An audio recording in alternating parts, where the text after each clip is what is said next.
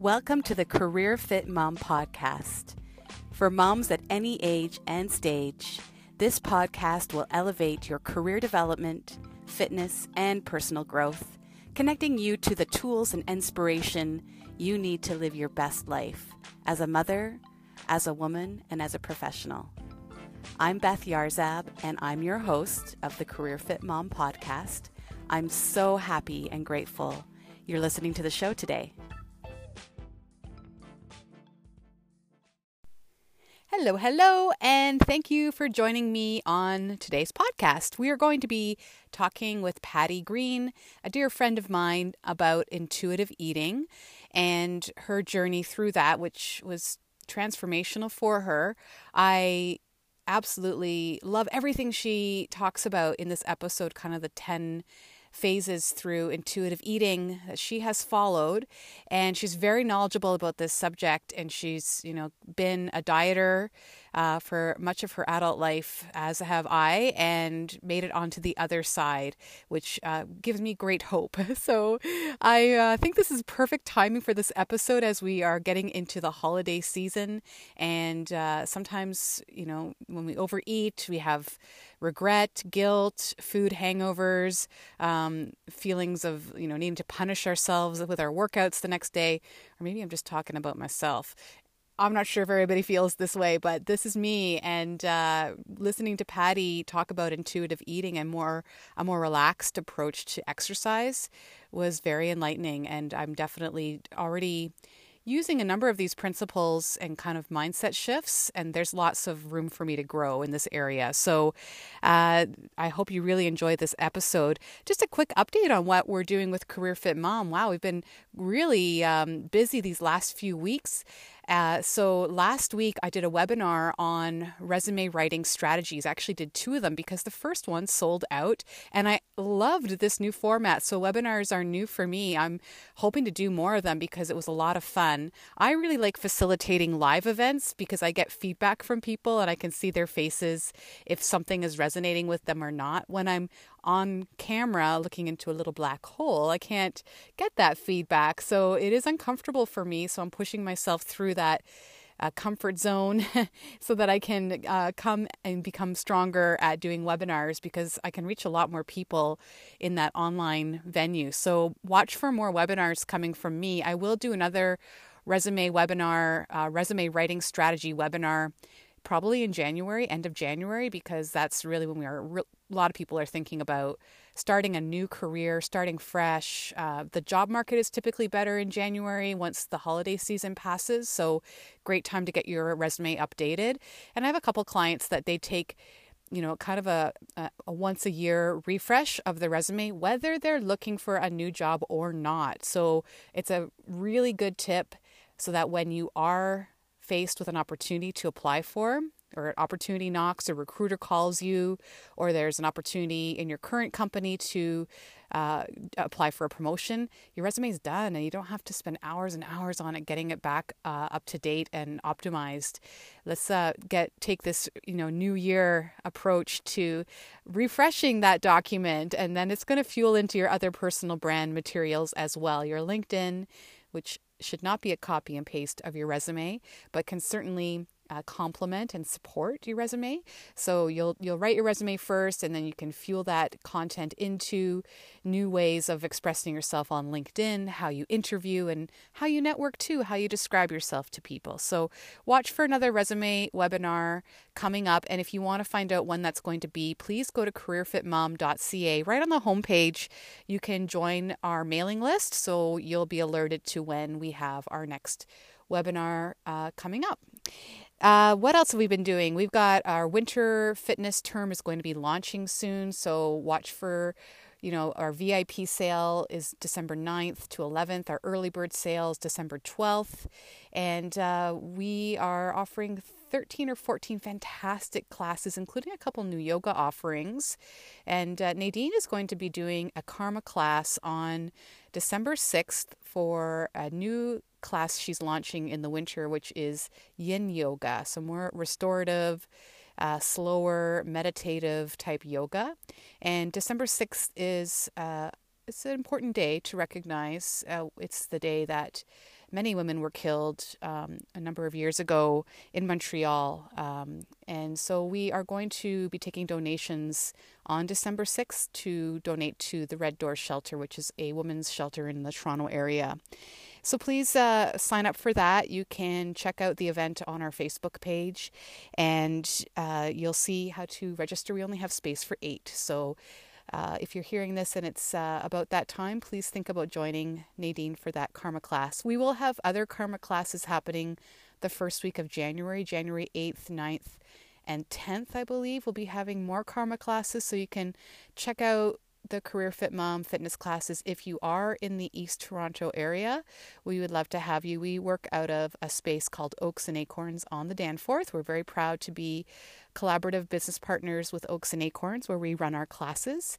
And it's a fantastic space. We uh, have some mom and baby classes, daytime classes for after drop off and uh, evening classes was as well as late as 8:30 p.m. as well as weekend classes. So we have a number of career fit mom runners running the Tannenbaum 10K on Sunday, myself included. Of course, I have a Christmas party on Saturday night, so I won't be uh, indulging too much on, in the, the wine and spirits, but I will be um, drinking plenty of fluids so I can clear fluids, clear water fluids, so I can run efficiently with my groups on Sunday at the Tannenbaum 10K, which is another great community event. It supports Center 55's Holiday Hamper Initiative, which gives uh, Christmas gifts, food, and other items to low income families in the area. So, this is one that we usually participate in. The last few years, we've been doing it. Teresa comes out for that a couple other instructors um, this year. Helen has been leading our running club, and she's got three amazing women uh, who've trained with her to make it to this 10K. So they're they're going to be very excited to run their first uh, 10K event with Helen, and I can't wait to be there to celebrate with them and uh, run my own 10K, which is the first um, event I've done since I've had my concussion. So I missed my June half marathon in Niagara. I still went and I supported all of our Career Fit Mom runners, which was fantastic. It, uh, it just didn't have the um, ability to run at that point. So I've been slowly building up and have gotten to the 10K mark. Probably won't be my fastest 10K, and that's okay. It's, uh, it's still recovering, still rehabilitating, and getting my fitness back after having really done nothing physical for about two months in May and June. So it does take some time to to get back. I did book myself a half marathon with my sister in law, Amy. We're going to be doing a half marathon on April 4th, I believe, in San Francisco. So we've got a girls' trip planned for that. And I think I will encourage the Career Fit Mom community to do the Niagara Falls uh, women's half marathon at the beginning of June. It's a fantastic event. It's so fun to run by the falls. So if you're interested in joining us for that, please reach out. You can email me, Beth at careerfitmom.ca. Join our mailing list on our website or message me through Facebook uh, or Instagram. And with that, think that's all of our updates. Oh, I had four amazing fitness instructor specialist students go through my last course. I'm starting my newest round of students tonight. And my last group, they all passed their exam. I'm so happy for them. They really were engaged students through the whole seven week program. They were even teaching some of our Tabata class for us. So it was uh, fantastic to see them be successful in their exam, their theory exam. Now they have to practice for their practical exam, which is where they teach a group of people, um, kind of like a fake fitness class, but it really is a real fitness class, and they have to be marked on a number of elements of how they take people through a safe, effective, fun workout and how they facilitate other people through that. So that they'll be booking those coming up in the next uh, few weeks, and uh, just so proud of them for working so hard in the course and uh, and then passing their theory exam, which you need 80% for. So that is not easy. So those are the Career Fit Mom updates for now. I am so excited to introduce Patti. Patti Green is a beautiful person. She's actually a neighbor. I met her recently when we moved to the town of Uxbridge. She's so welcoming and uh, has this beautiful family. We, we really enjoy them. And I right away felt very aligned with her values and kind of her outlook and some of the interests she has uh, have definitely been similar interests to mine. So I had to have her on the show to talk about intuitive eating. It's something I heard about more when I was uh, at a eating disorders um, conference about 18 months ago in Toronto, and I hadn't really known too much about intuitive eating before, but it definitely kicks the whole diet mentality to the curb because we know diets don't work and intuitive eating is just it's a it's a phased approach to a new lifestyle where you're no longer dieting and you're no longer constantly thinking about food and counting calories or you know thinking about what types of food groups are, are clean eating versus not clean. Um, it's it's very holistic and very healthy. it's really how we ate as children. Uh, so you know before we had all sorts of rules that we were that imposed were imposed on us and we self-imposed. So it's a it's kind of a back to basics um, health routine but it does take some time to get into the mindset of this new lifestyle for many people. So listen to patti and in the show notes we're going to have a ton of resources that she shared books podcasts that i encourage you to go deeper with and see how this intuitive eating lifestyle will work for you Welcome to the Career Fit Mom podcast, Patti. Ah, thanks, Beth, for having me. I'm so excited to be here. Awesome. So, Patti is somebody that is using intuitive eating to as a sort of a lifestyle. And she's embraced intuitive eating, and so I wanted to have you on the show because you're the first person I've met who's really created a um, healthy life for yourself using the principles of intuitive eating. So it's something I'd heard about before through other podcasters and bloggers that I follow.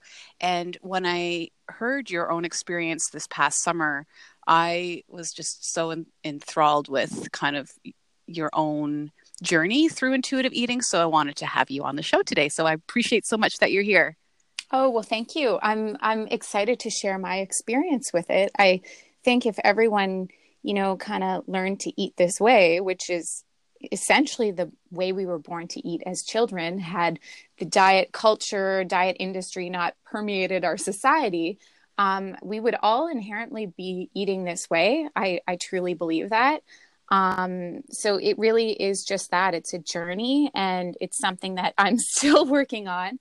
Um, I've been doing it, you know, for less than a year now, and there are ups and downs, highs and lows. Um, but ultimately, it has freed up a lot of time for me, way less worry about food, nutrition, um, and just kind of trusting my instincts around food and, and movement and everything, really.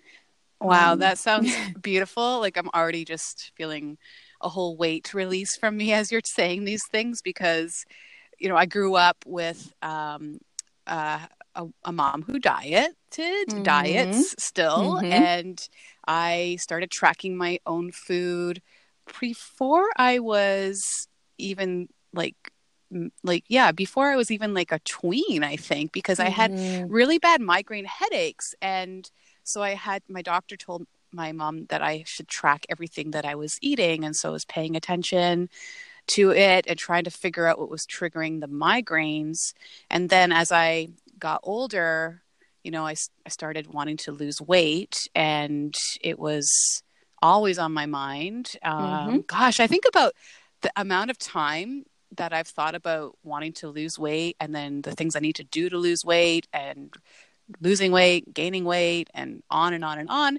All of that time could have been spent on you know on other pursuits exactly exactly yeah, yeah. so and anyway you know yeah. this story is unfortunately all too common um, you and i i'm sure between the two of us could list so many friends that are struggling with diets right now thinking they need to change their body moving not for pleasure but for mm-hmm. you know um, I, I, guess i'd call it vanity or you know in the pursuit of thinness or even the pursuit of health like people often say I need to be healthy. I need to be doing these things for health. But really, when it gets down to it, um, are you moving and eating in a way that is healthy or is it really for some other reason you know thinness yeah. Um, yeah. and and I, I, know there are intuitive eat- eaters out there um, but unfortunately i think a lot of people still have this kind of um, mask on and they won't truly be able to admit it. Um, and and i could mention this you know a little later in the interview but one of the things that I do um, to help me identify is this the diet kind of talk talking or like my diet mentality or I, I ask myself the question um, how is this serving me? Is this mm. joyful? Um, is this food joyful? Am i eating it? Like what why am i doing this? Mm-hmm. um, it's really just comes down to mindfulness um, which is kind of part of intuitive eating and i i know you've probably had experts on um, discussing mindfulness. It's kind of you know weaves in really nicely with that. Absolutely. Um, i know. Mm-hmm. and yeah. it's interesting that you connected to how kids eat. I mean when i had my twins i had 100 pounds that I had gained during pregnancy. And at that point, I was definitely in like the harshest self critical place in my life around body image and weight. Mm-hmm. And I was like, I cannot let my daughters, you know, see how I binge, how mm-hmm. I restrict. Um, I don't want my daughters growing up wanting to diet. I want them to love their bodies. Um, and, and it's just like this whole like I made the decision internally to help them through that, but I don't think I really have. Like I, I just think even without me saying anything about diets. I think kids know. Like I think even in the womb, oh. they knew when I was binging on cookies. like it's it's uh, the unfortunate thing is even if they're not getting at it at home, they're going to be getting it at school. Doctors bring up weight far too early.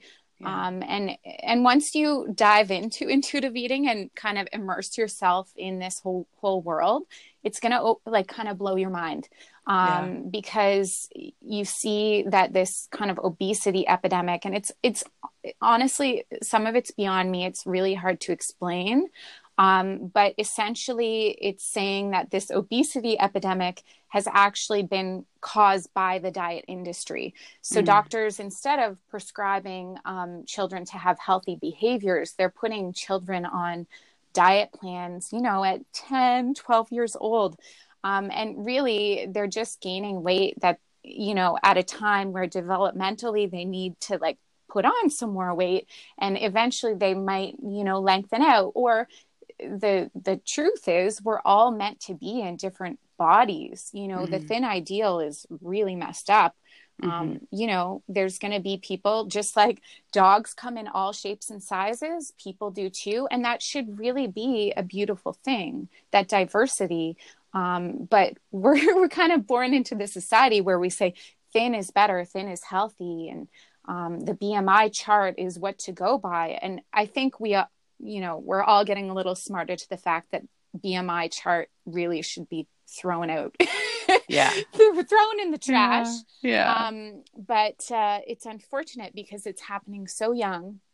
And there are more and more people, um, practitioners moving into this kind of intuitive eating, health at every size um, approach, which mm-hmm. is wonderful, but it needs to happen faster so that we can, you know, save and preserve our children's relationship with food and body. Mm-hmm. Um, and I believe everything can be changed, but if we could start younger and, you know, just let them be kids and not think about body image I think we could change the world. just, I agree. Yeah, yeah. yeah. Just so. just the own the own heart my own heartache that I've gone through mm-hmm. um, with it. Like it's and now I have two daughters. So why don't we jump right into it? Okay. And you can tell me all about you know intuitive eating. So what exactly is intuitive eating? If you could break that down for me. Yeah, so essentially, as I already mentioned, it's the way we were born to eat as children. Um, but you kind of if you haven't been eating that way you kind of have to take it back and and actually uh, you know map out a course on how to get back to that you know, joyful, um, unbiased kind of way of eating. Um, so there are two uh, registered dietitians that actually wrote a book. I don't believe that they coined the term intuitive eating, um, but they kind of developed kind of a framework. I'm going to say it's not a set of rules. It's um, it's a framework or a guideline um, from which to follow so that if you are a chronic dieter uh, you can go through this process or journey um, and essentially make peace with food and your body. Mm-hmm. Um, so I thought it might be helpful if your listeners don't know what intuitive eating is, if if I just give you a brief summary of each of the ten principles. Yeah, that'd be great. I'll touch on them, and I would really if you're if you're interested in learning more and i really hope everyone is uh, you should definitely pick up the third edition of the intuitive eating i think it it's just called intuitive eating but mm-hmm. we can probably provide links oh yeah amazon in the show notes in the yeah. show notes and i have Absolutely. lots of other resources fantastic well. patti so um, let me just go through it, and you can stop me if at any point you have questions, and I might kind of like weave in some of my kind of thinking on each point. Fantastic. So the first, and this is this is a real fun one actually, it, because if you've been a dieter, you have been restricting, and this is fun and scary at the same time. But it is reject the diet mentality. So mm-hmm. essentially, throw out anything that is diety, magazines, diet books. Um, even social media accounts that say wellness type account, if mm-hmm. they are telling you not to eat something because of health, I just I would recommend just stop following those. Yeah. Because it is everywhere and it's um, unfortunately masked as this wellness diet, but it is still a diet if it's mm-hmm. restricting a food group. So, and you're going to say, but what about nutrition? and mm-hmm. we get to that that is i think almost i think that's principle number 10 actually mm. um, nutrition and i'll explain why in a minute um, so essentially that also means if you have even one small hope lingering that there's a new and better diet then it will prevent you from being free to rediscover intuitive eating. What so, if you still have a hope, not necessarily about a diet, but a, a hope, small lingering hope that your body might change? Oh, so you know what? Uh, okay, I'll speak from that firsthand because I I had that. Yeah. so that will be that's a a big hurdle and honestly you have to do a lot of you know, inner work on freeing that up because the one thing I can promise you is that there are no promises yeah. with this. Um, your body could stay the same. Um, some people do it and you'll stay the same. Some people lose weight. Some people gain weight. Mm-hmm. Um, I will say that I'm in the category I, I did gain, um, although I threw out my scale. Mm-hmm. Um, I just know my clothes, I had to size up um, but generally, the thinking is that if your body isn't meant to be there, like we we have a set point range. I'm not sure if you've heard of that theory, oh, yeah. but yeah, yeah, set point. So I believe right now, you know, I'm probably at the higher end of my set point because, and and and maybe I'm not. Maybe this is where I'm supposed to be. Mm-hmm. I know right now I am supposed to be here, um, and I've just really had to make peace with that because I know ultimately I cannot handle dieting for my mm-hmm. entire life. Yeah. So a lot of people really really struggle with this and I see this there are so many Facebook groups like support groups you can join mm-hmm. and I see this question unfortunately pop up so much and some people I would say the faster that you embrace it the faster that you'll get to your set point. yeah. Um it's really a mental game and you you need to do the work to feel at peace with wherever your body may settle mm-hmm. and also know that your body won't stay here forever either so uh like i believe there are studies that if we were not you know subjected to diet culture and and weren't ever on a diet most people would stay from about there was i'm so sorry i'm really bad with, with referencing studies but i i heard um, that most people stay within about 5% of huh. their body weight for their lifetime so essentially what's beautiful about that is your body will adjust your metabolism will speed up if you overeat on occasion yeah. if you undereat on occasion like it all kind of just balances out mm. calories in calories out really has kind of been proven as a myth mm. um, everyone processes it differently um, and i could really tell you that over the past year i I know sometimes I overeat and it's like a deliberate action. That's mm-hmm. normal eating. Mm-hmm. Um, and ultimately like my pants are still fitting you know what I mean? yeah oh that's so, interesting yeah and yeah. I, I experienced something similar too when i had my concussion and i was mm. recovering from that may and june of last year I, I I haven't weighed my own myself. We have a scale in the house, but I haven't weighed myself for many years, which is mm-hmm. like a huge thing for me because that was like something I used to do daily and track it, like mm-hmm. ridiculous amount mm-hmm. of mental energy and emotion in that. So even just getting myself off a scale was hugely freeing. And when I go to the doctor, I also step backwards so that I don't see it. She just writes it down. It's such a that's a great tip for anyone that's struggling. Um, definitely do that. A lot yeah. of people do that, and it's so helpful. And you I don't that with my kids too. Yeah, I know. Like we need to know the weight for our kids for their ski downhill ski bindings or whatever. Right. So I still make them. I get them to step on the scale backwards, and then I look at it and I just whatever mark. I don't remark to them. I don't compare them because they're twins. They have different mm-hmm. weights. That's normal. They have different bodies. Yeah. But they're absolutely. like, mom whatever we don't care about the number. I'm like no you you you will. So yeah you know you. what?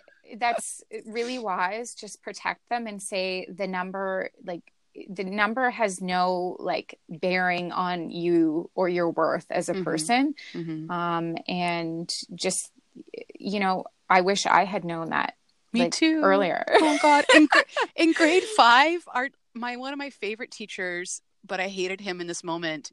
He we did some kind of like measurement unit in math. Yeah, and, yeah right? Okay, you yeah. know what I'm, where I'm going with this.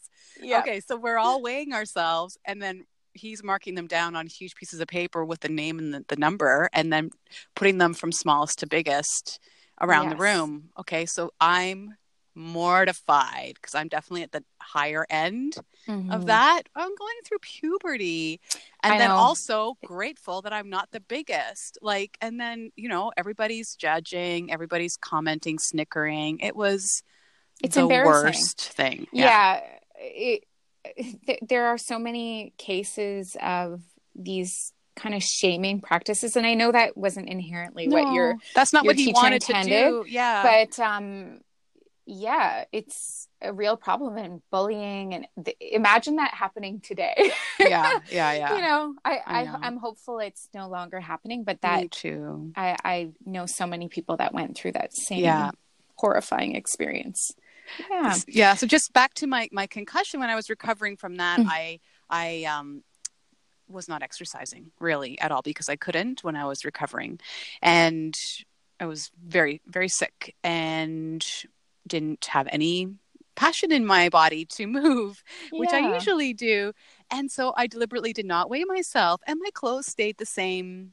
They stayed the same. Like I didn't notice any different change. Like I, this is the beauty of what you're talking about with the magic of our metabolism. Like it just, my body just knew, even though I was lying around in bed sleeping a lot, and I was kind of eating like comfort foods that I normally mm-hmm. would be like, ooh, I shouldn't eat all those cookies, but I was like, I need cookies. I'm feeling mm-hmm. so bad about myself. And and so yeah, I mean, it was just kind of like this whole thing, but it didn't manifest in weight gain, um, which was cool. Cool yeah. little, little trick to see that happening.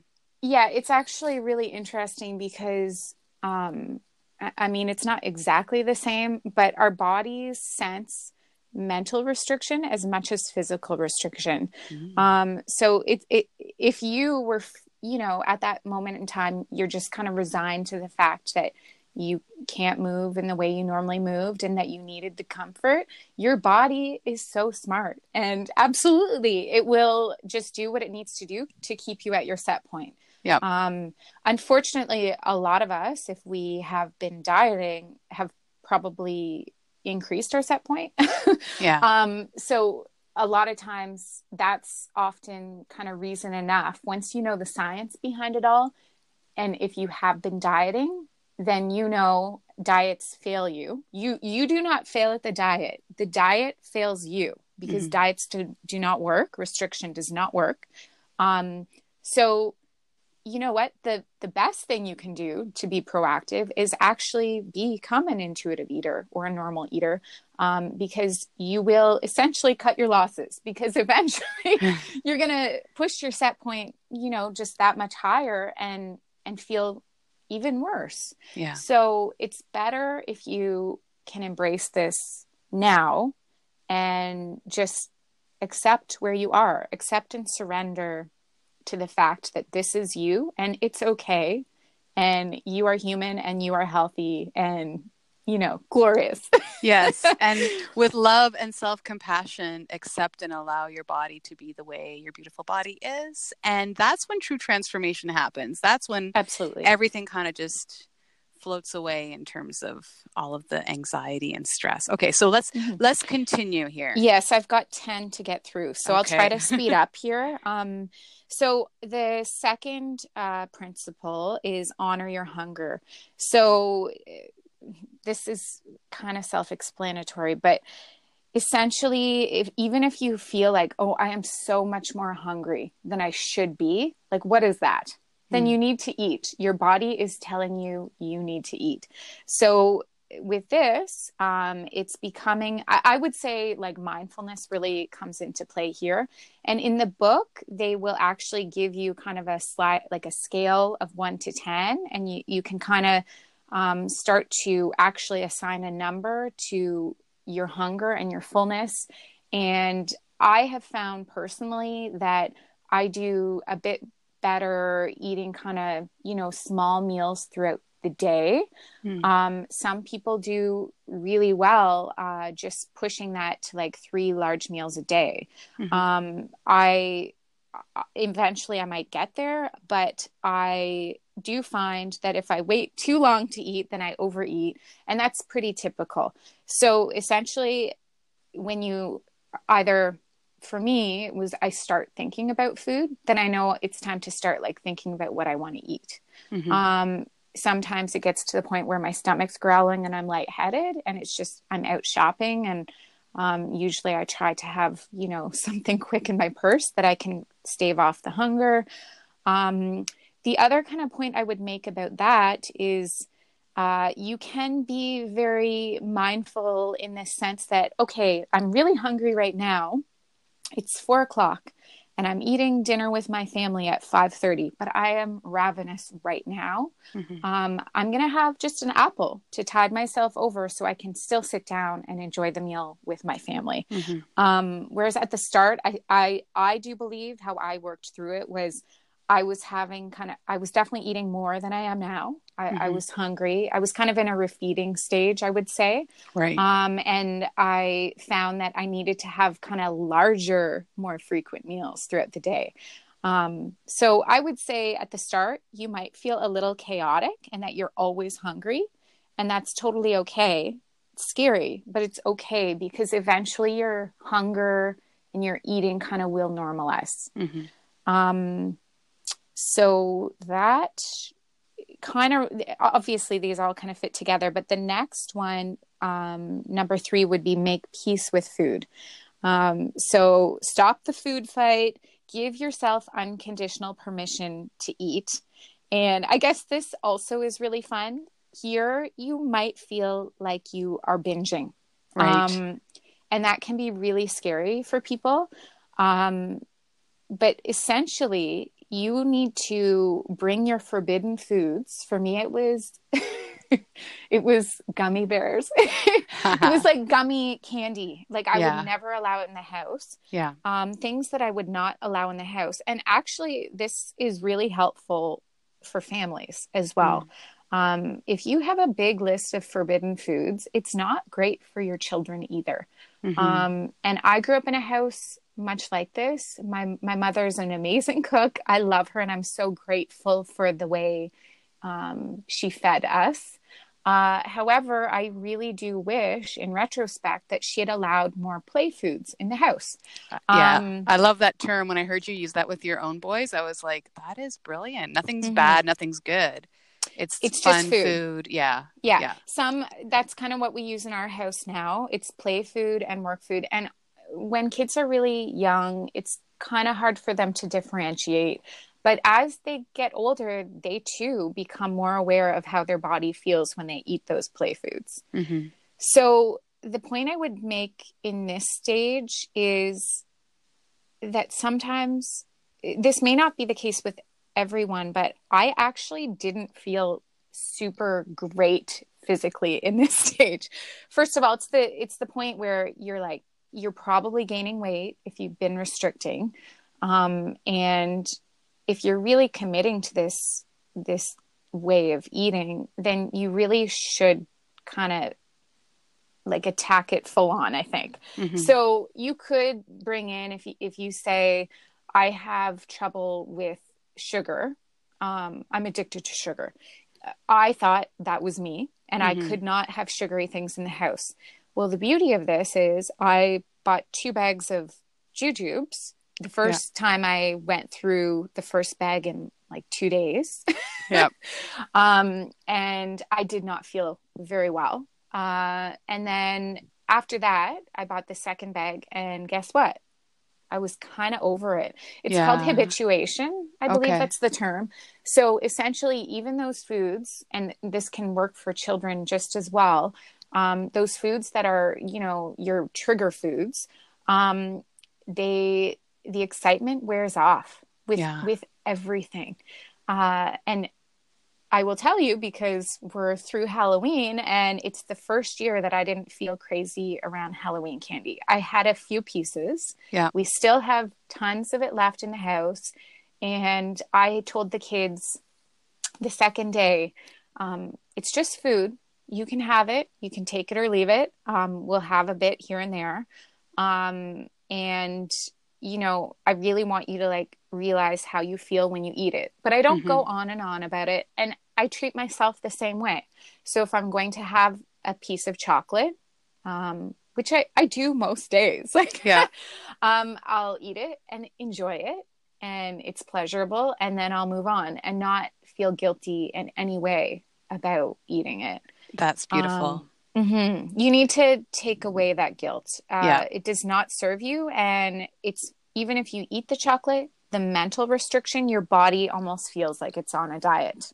So, yeah, no, I hear that. And this is the first Halloween that I haven't been drawn to my kids' Halloween candy. And yeah, I don't know if it's because I just decided I didn't feel good when I ate it. I don't, mm-hmm. there's a lot of reasons why I don't feel good. Like, I guess maybe some of it is still the guilt about eating all their treats and sneaking it and kind of stealing it. Like, I did that for years. Mm-hmm. And so, and the thing is, like, I'm actually learning from them because they're not drawn to it. It's tucked away and I know where it is. They know where it is. I think they bring some to school, but then they're so cute because they're still asking me, Mommy, can I have a, a treat. How many can I have? And they're 12. And it's like mm-hmm. when I was that age, I was like binge eating rows of cookies secretly mm-hmm. and hiding it from my mom and being like, oh, I don't know where the, the Oreos went. Uh, you know what? As was I. Um, yeah.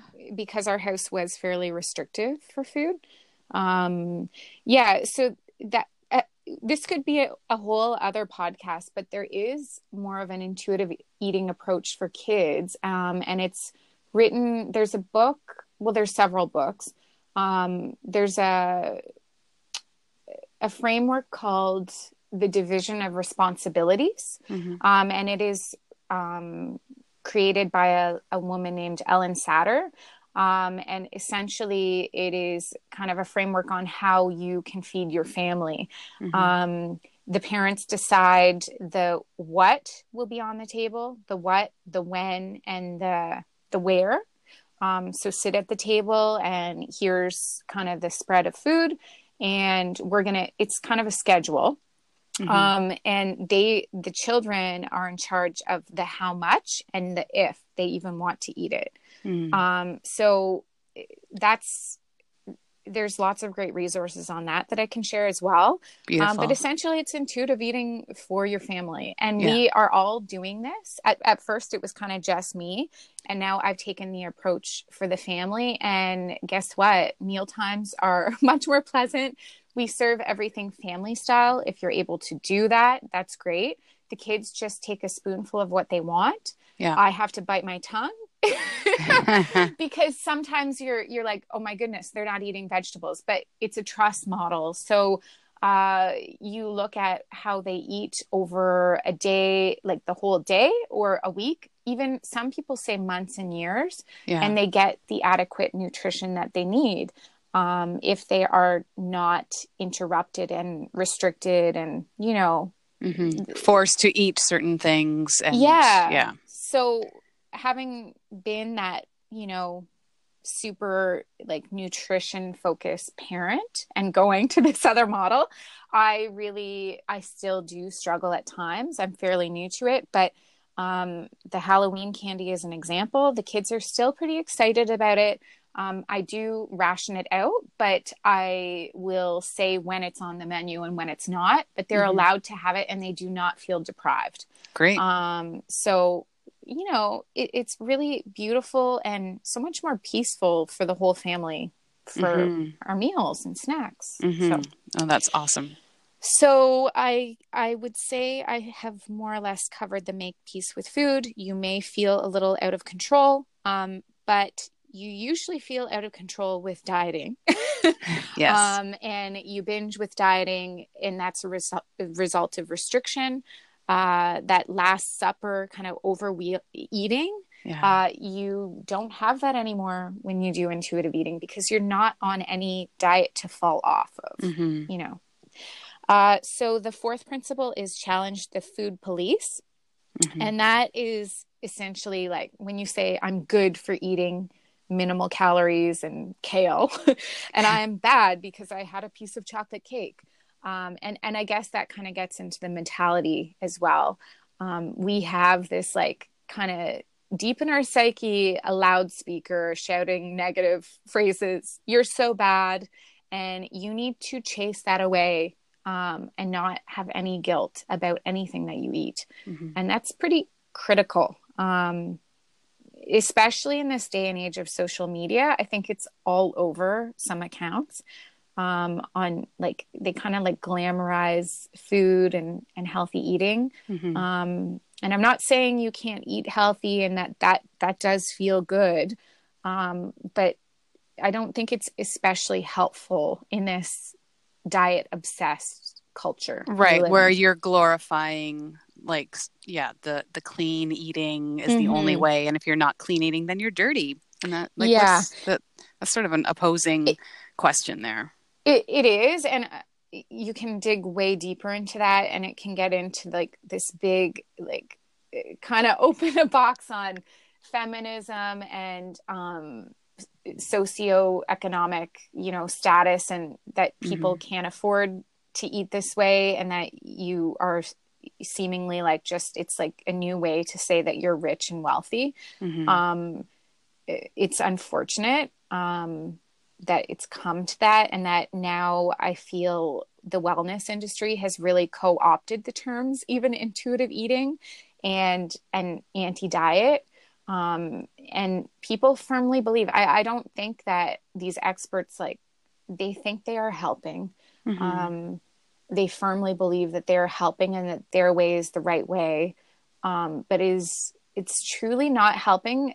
And i will eventually touch on nutrition, um, it's not as though these movements, intuitive eating and body positivity, health at every size, that they are anti nutrition. I think a lot of people say that. Mm-hmm. Um, it is definitely not that. It's that our body knows how to fuel itself.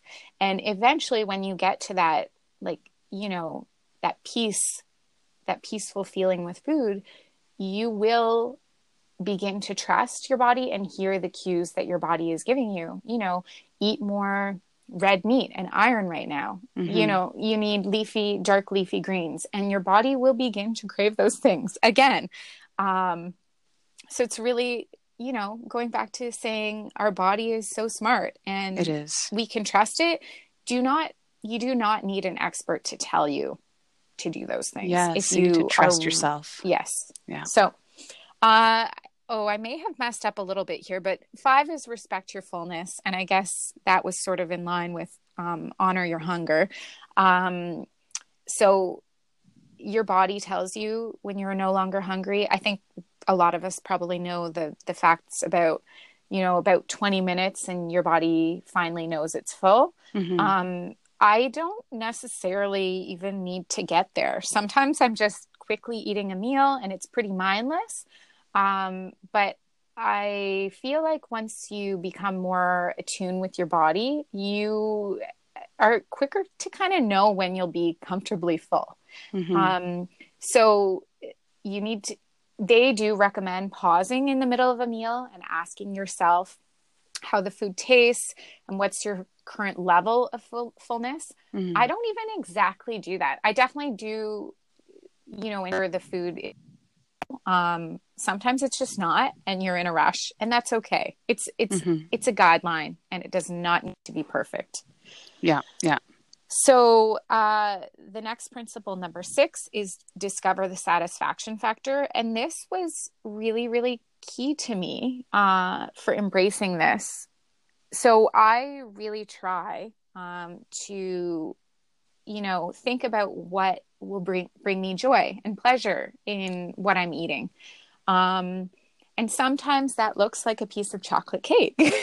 Yeah. Other times that looks like what I had for lunch yesterday, a huge kind of Buddha bowl. Mhm. Um, it's just what I was craving. And it's it's the pleasure and the satisfaction that lots of other cultures have, and we in this Western culture um, have kind of set that by the wayside. Uh, when really, if you sit down to a meal, light a candle, um, put on some like you know gentle jazz music, and just invite yourself to enjoy the food. If you are not enjoying your food, you will never really feel mentally full. yeah it's true and like i'm I'm so bad for okay so i'm going to re- retract that so my my practice up until this point is you know definitely distracted eating so Yeah. looking at my phone reading and yes if i adopt this new way i can see that it is definitely a mental break from the work day and you know trying to be productive all the time because you can be more productive after you take that moment or two to really enjoy and savor and notice your food and your feelings of your body around that. Yeah, and you know, I'm I'm going to stop you there for a second because I, I do think um, it is totally okay to eat distracted, and that can be really helpful for some people, especially if they've been overly concerned about food. Um, so sometimes that can serve you really well. What I would recommend, um, because it's not realistic that we can all have a very mindful experience for every meal of the day, find one meal a day and start there. Um, I do not have a mindful breakfast. I Yeah. come up, I'm getting my kids ready for school. I've just worked out in the basement and I'm like, I have toast with peanut butter on it. Yeah. and that's pretty, that's my typical day.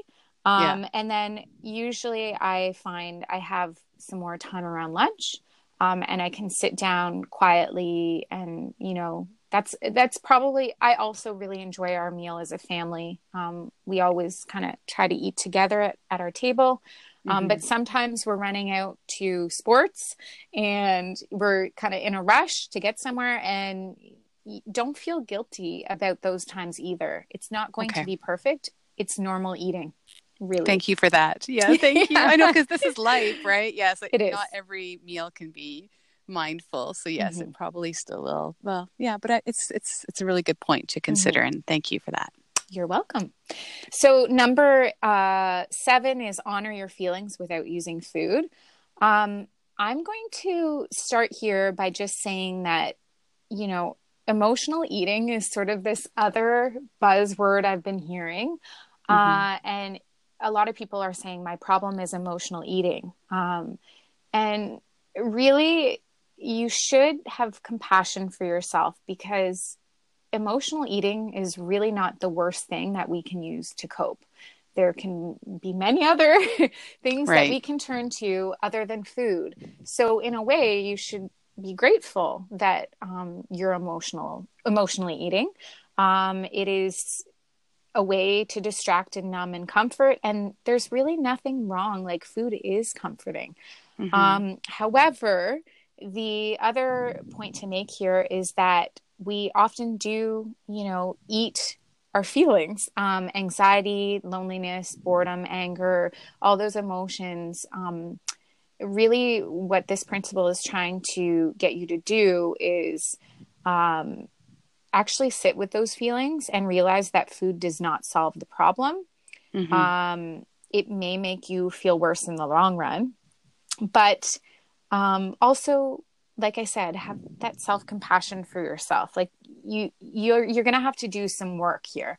Um, you know meditating and journaling uh, going for a walk um, all those sorts of things. Um, a lot some experts that are in this this arena of intuitive eating they have a real problem with the this principle. Um, I don't. I do believe it was helpful in my journey and still is. Mm-hmm. Um, but the other day, I was tired and run down and feeling quite anxious, and I did turn to food more. And I just said, "Okay, it's okay, Patti. It's not worst thing. Yeah. Um, it could be worse." And the next day, you know, I felt quite a bit better. Um, so that's okay. That is okay. Mm-hmm. So number eight is respect your body. Um, that is essentially accepting we all have a genetic blueprint. I believe that it's it's a pretty high number. Like the, our body is something like 80% decided by genetics. Oh yeah. so it may be higher than yeah, that. I think I it's at that. least in the 80s. So you cannot ultimately, you know, expect that this this says a shoe size of 8 would not expect to realistically squeeze into a size 6. So yeah it's really you know why do we have this expectation with body size that we can be that kind of 3% of the population that is naturally very thin mm-hmm. um, but that's what our culture kind of idolizes unfortunately and mm-hmm. it is it's probably very um, unrealistic to ever it's futile it's just never going to get there and you're always going to feel uncomfortable in your body so mm-hmm. realize that that's unrealistic. And one way that I would find helpful to embrace this is if you can even find on social media body shapes and sizes that are similar to yours and follow those accounts. Mm-hmm. Um, and even like clean up your social media feed and delete those bodies that aren't yours and like are you know, touting that thin ideal. Um, all bodies are good bodies, and we all come in different shapes and sizes, and that should be that diversity should be celebrated. Absolutely, um, yes. I, I, teach this community-based fitness class on Monday night, and. Mm-hmm a lot of the women have injuries um, and they're they're fearful of movement because they don't want to hurt more mm-hmm. and there's one or two women in the class who are quite fit and they do like a lot more exercise uh, to like training for running events and those kinds of things. So they're they these other women start comparing themselves to so and so who don't stand next to so and so in class because she's just going to make you you realize how unfit you are. And I just kept saying like movement is magical. Your body will appreciate the movement. I'm going to give you options. You don't have to jump. You don't have to do anything that hurts you. I'll make sure you have an alternative exercise to do and everybody can move with joy and and become more fit and more healthy with movement. And so yes. it was you know but it's just getting over this like comparison and, yeah and comparison. Yeah, yeah so yeah it's, it's definitely it, with with fitness too as well as eating all this stuff. Well beth you just took principle number nine out oh. of my mouth because that's that's the next one.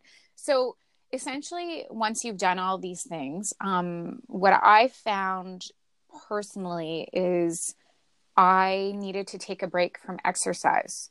Um, and I I don't know if I read this somewhere or it's just kind of my own mantra, but if I'm eating something or like eating in a way or exercising in a way that I feel I can fall off of, like fall off of the wagon, then that is not joyful movement and joyful eating.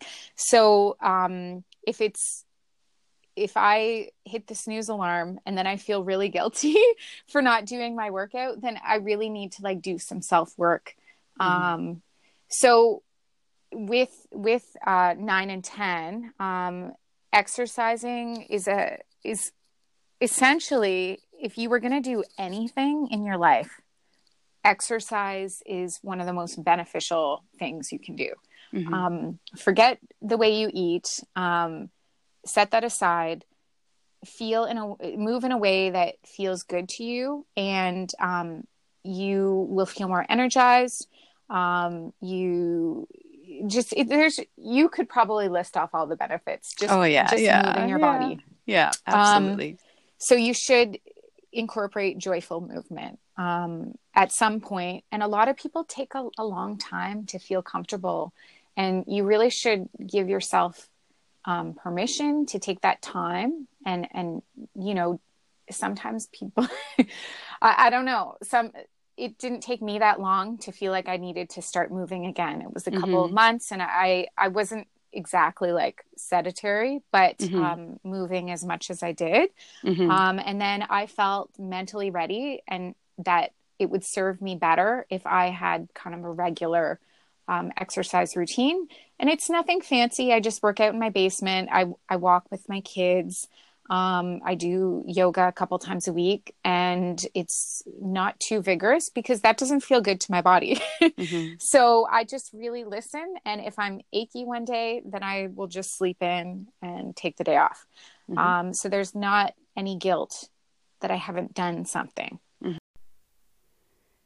At this point in the interview, we did have to take a small break, and we're going to jump back in in a moment. I just want to make a comment about Patti's approach to exercise, which was really an eye opener for me, having grown up in the fitness industry and loving fitness classes and being very having a very low body image myself especially through my uh, teen years and into my 20s and 30s and exercise was definitely uh, something that made me feel panicky if i wasn't getting a workout in almost every day and sometimes multiple times a day.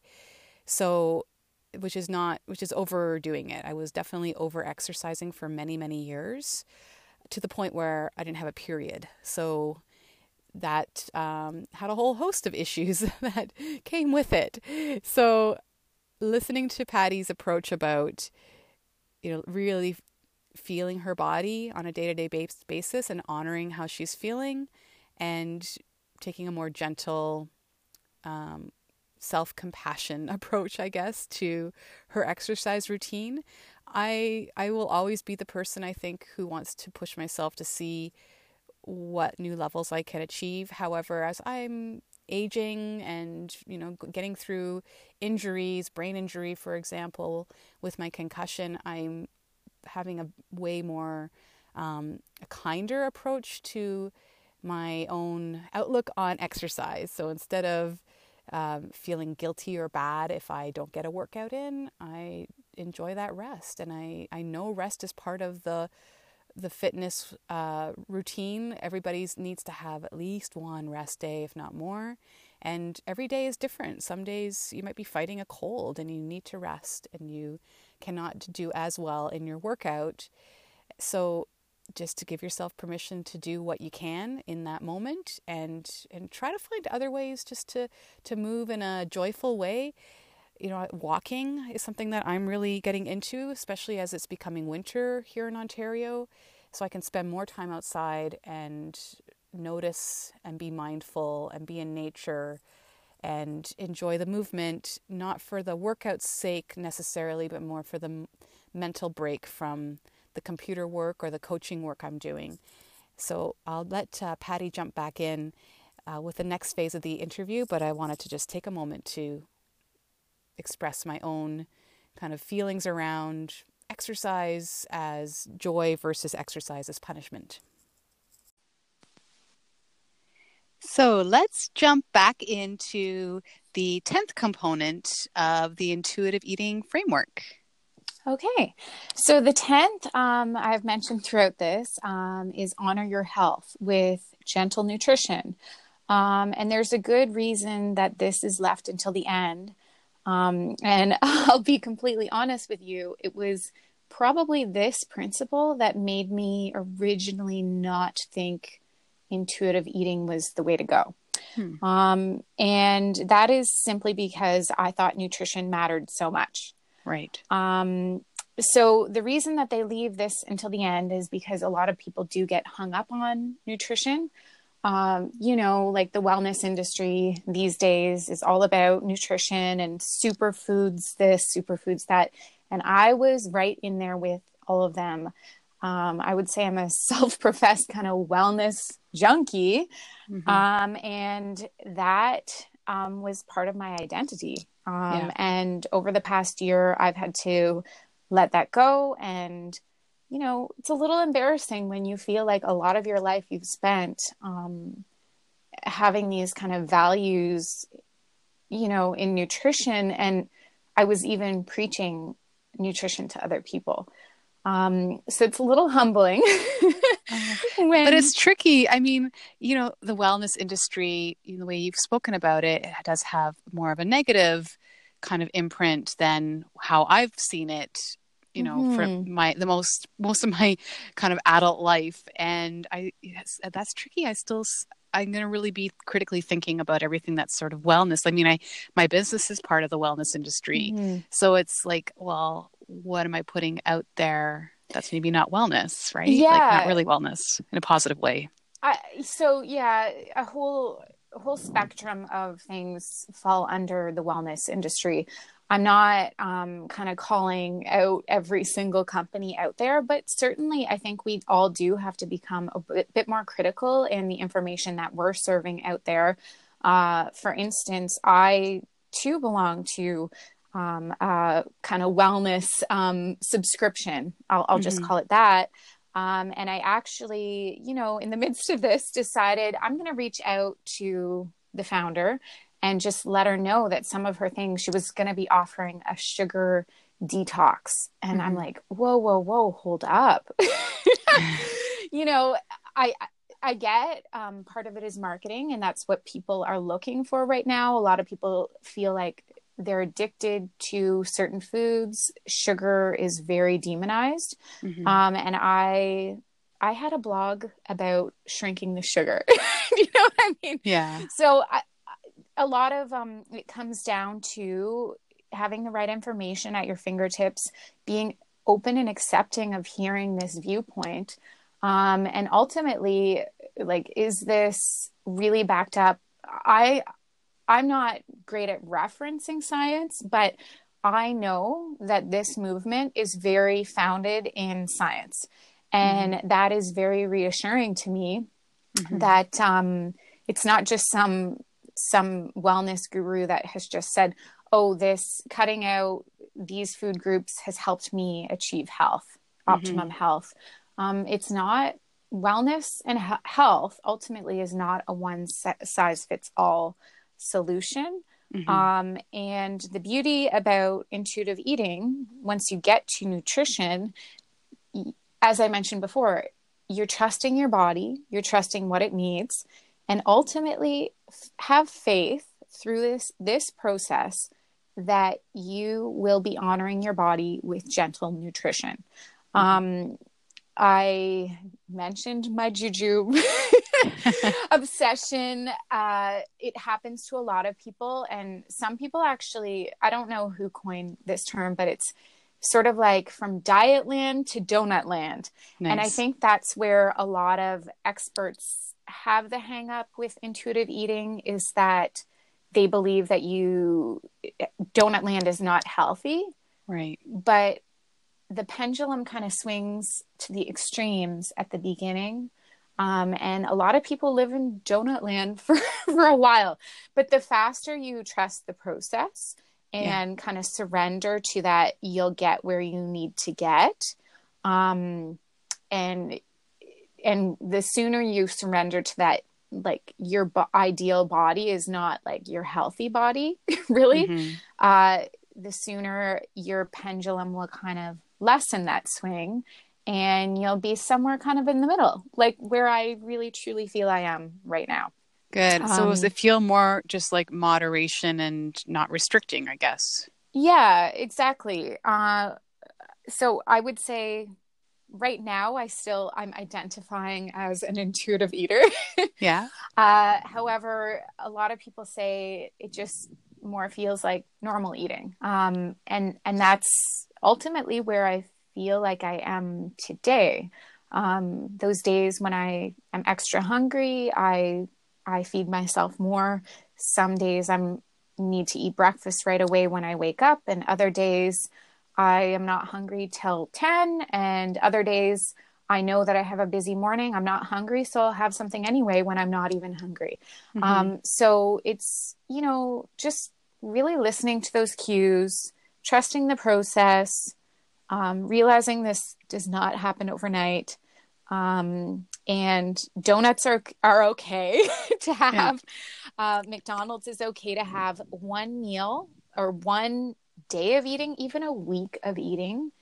Um, not you know typical nutritionally accurate uh, adequate foods will not make or break your you know your eating like mm-hmm, it's just mm-hmm. you're not it's not it's not something to get so hung up about. Um, Especially if you are really paying attention and you're noticing how some of those foods like McDonald's might make you mm-hmm. feel. And if you're feeling like lethargic and foggy head after, maybe that wasn't the best choice for you and you wouldn't be as interested and you won't be craving it because you've been restricting it yeah. and not allowing yourself. And I'm sure you've experienced this, Beth, when you eat around a craving it really it ends up i think this is it just ends up that you try to fill the craving with something that's not say you know yeah. a cheeseburger oh i'm going to make my own and it tends to be that it's just not as satisfying so mm-hmm. you would have been better off just eating it and moving on and not having yeah. any guilt um which like that's that's unconditional kind of permission to eat um, and you do at the beginning, you might feel a little foggy, a little chaotic. Um, but eventually, I have faith, as it has worked for me, that you will find a way back to finding, you know, balance, a balance that works for you. Mm-hmm. And it's different for everybody, which is the beauty of this. It is. And it's different, you know, seasonally. And, um, you know, holidays aren't something to be feared. A lot of people fear the holidays, and mm-hmm. um, it's coming up for us, you know. And y- through doing this, I would say most people will feel pretty, you know, relaxed and peaceful around the holidays. It's a chaotic time in every other aspect. Why add um, the diet kind of mentality to yes to that time? And the other one that is hard for me personally and a lot of clients is uh, going on a holiday, especially a like mm-hmm. Caribbean holiday in the winter, because then it's like the leading up is restriction um, and, of foods and going mm-hmm. crazy to work out your body, mm-hmm. and then and so that you can get into a certain look for your swimsuits or whatever. Then you're on vacation and you're enjoying maybe more alcoholic beverages and mm. you know buffets and things like that, and come back and have gained weight, and then mm-hmm. feeling like then there's the guilt and the oh, I just sabotaged everything on this. oh, it's just yeah. this terrible cycle. Yeah. It, it truly is. Unfortunately, it's a cycle. I've experienced it many times myself. And um, ultimately, just remembering that everyone loves you just for who you are and not for your body. If they love mm-hmm. you for your body, then that is a problem you you should probably really consider if that person should be in your life um, or yeah. have an honest conversation about about it you know a lot of people don't understand health at every size and that you Mhm. can be healthy in truly any size of body. It's the habits and behaviors that we have that make us healthy, not how much we, we weigh. Um, Mhm. and, and interesting, you know, I'm going to share resources at the end, but um, I found it ever so helpful to read Body Respect and another book called Health at Every Size, both Mhm. by Linda Bacon. Funny name for Yeah. Linda Bacon. Um, it was so helpful to address body image um, and also to understand that she has, it's a very scientific book, um, but there's research showing that that that kind of what would be considered a normal BMI. I think it's you may know this better than me, but 18 to 25. Mhm. Um, the group that would be considered overweight between obese and normal um, is actually healthier, you know, cardiovascular wise, and they have longer lifespans than the 18 to 25. Interesting. So, yeah, it's really like there's so many um, pieces of false information out there, studies that aren't accurately represented. And I have only just started to dip my toe in the water of, of this whole movement.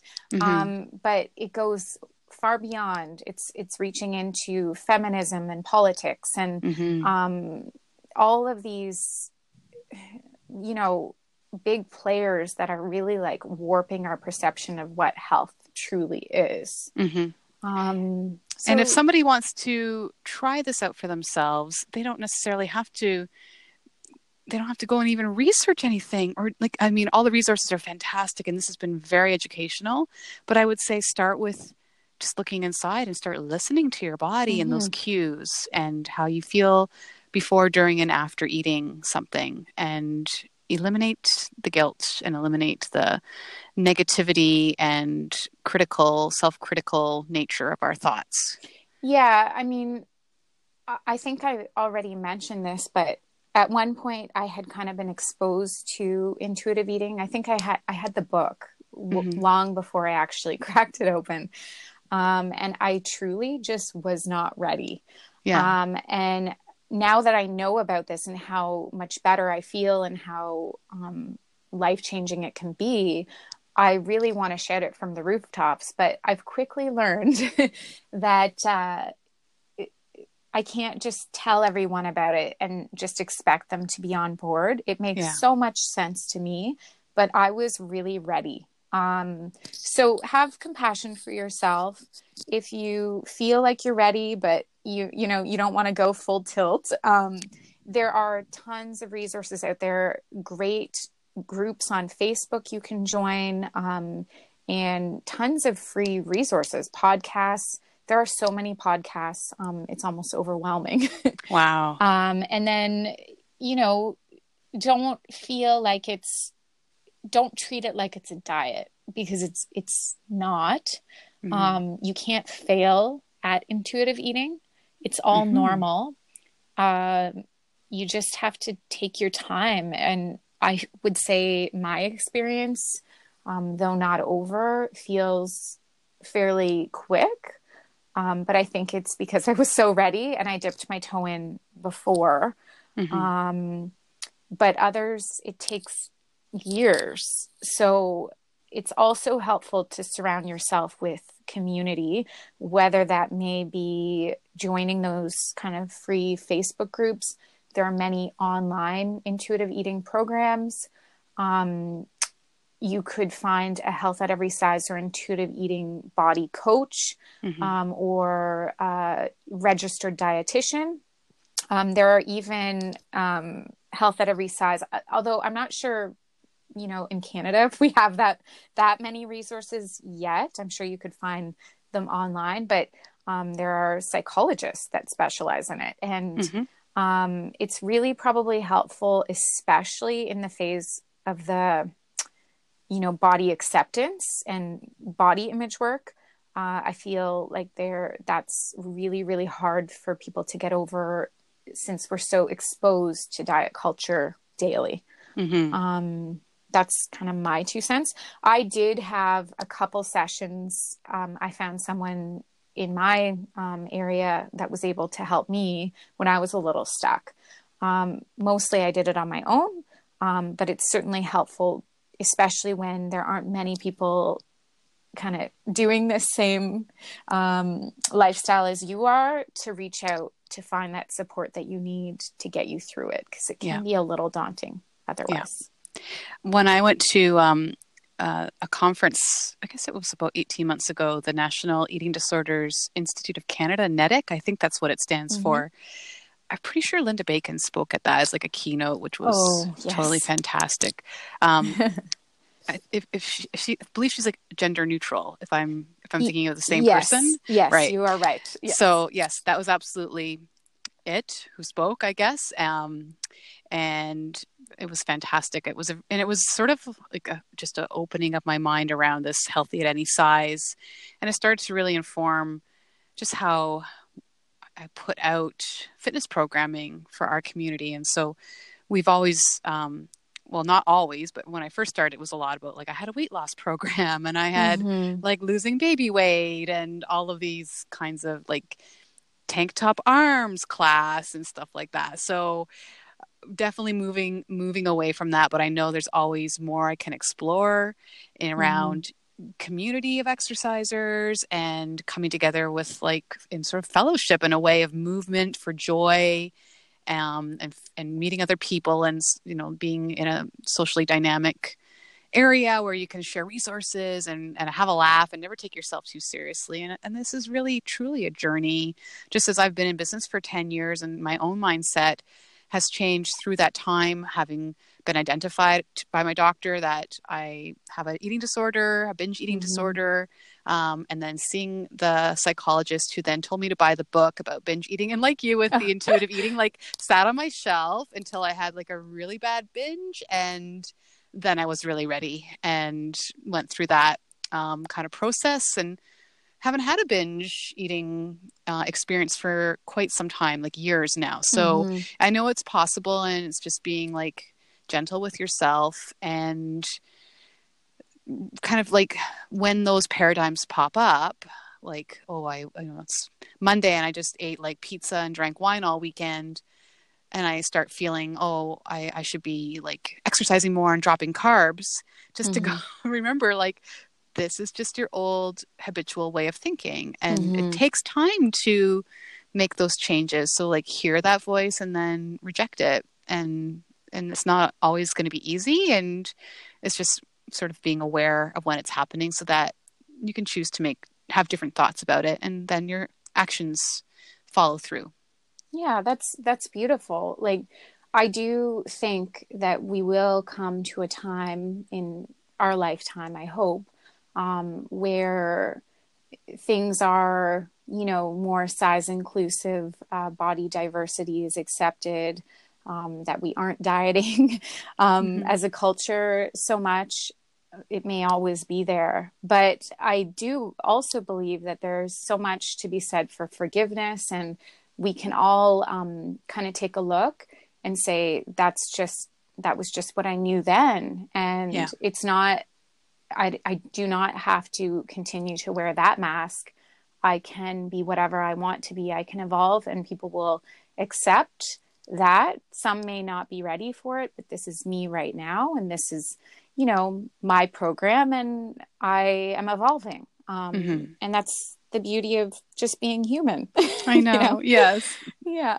Constant so. evolution and growth. And if it's not that, then yeah it's it's not a you know we want to have a live a meaningful life and i think that's part of it is going through these experiences and and being a different person when you come out the other side and then you're on to the next thing in a way right? Absolutely.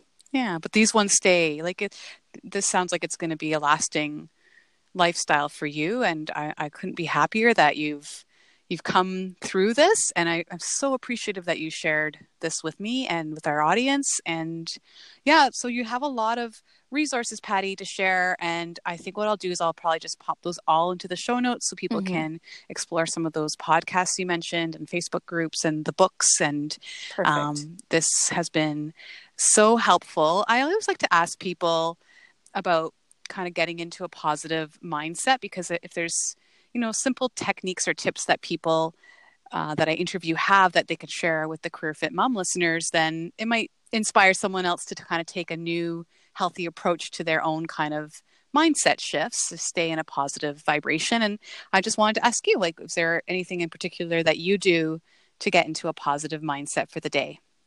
Well, this is a very timely question for me because I have been uh, struggling with what I do believe is anxiety, especially over the past couple weeks. Mm. Uh, so I really had to kind of sit with those feelings and, you know, look at my day and how I'm laying it out and what practices that I have done in the past that have been helpful and what I may have kind of set aside saying, I'm okay. Um, you know, so I actually, um, when you kind of asked me this in advance, it's like, I really need to go back to some of these things.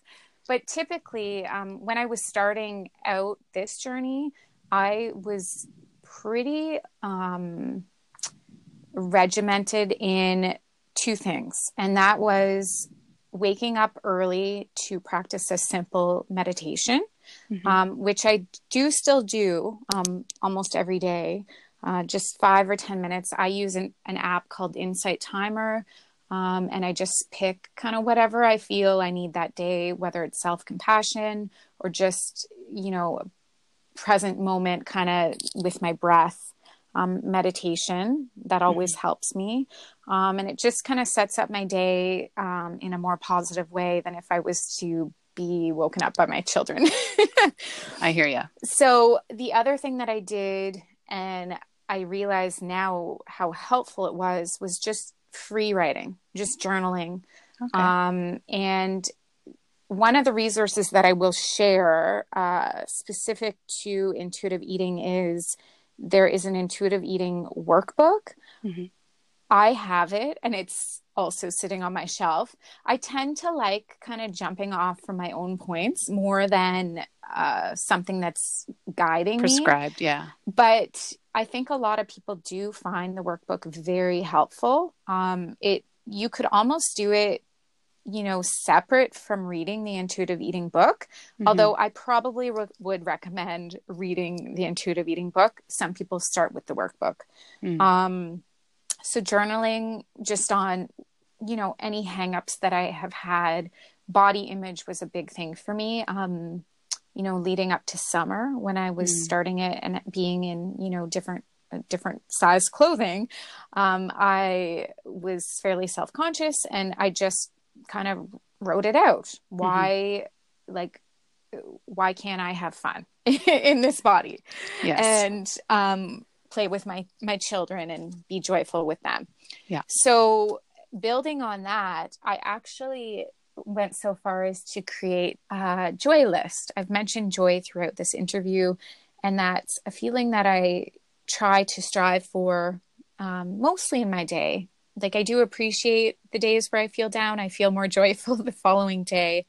Yeah. Um, but I have a joy list, and I have like kind of a instant joy, and that could be lighting a really nice scented candle um, or uh, you know a more kind of long term joy like picking out a good fiction book um, i listen to a lot of books and i walk and that's something i find really enjoyable and i like to carve out the time to do that um, just getting out in the fresh air of course listening to uplifting books and podcasts um, mm-hmm. so when i need inspiration um, something like that and of course just calling or meeting up with friends um, mm-hmm so those all really help keep me in that joyful space.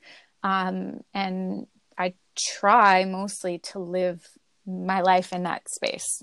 Mm-hmm. So everything I do from the food that I am preparing for my family, will it bring us joy? Will uh, eating this cheeseburger bring me joy? It will yeah. it not? will will I not feel joyful because I'll feel lethargic after. And that's a really good place to to kind of like measure if it if your approach is working for you.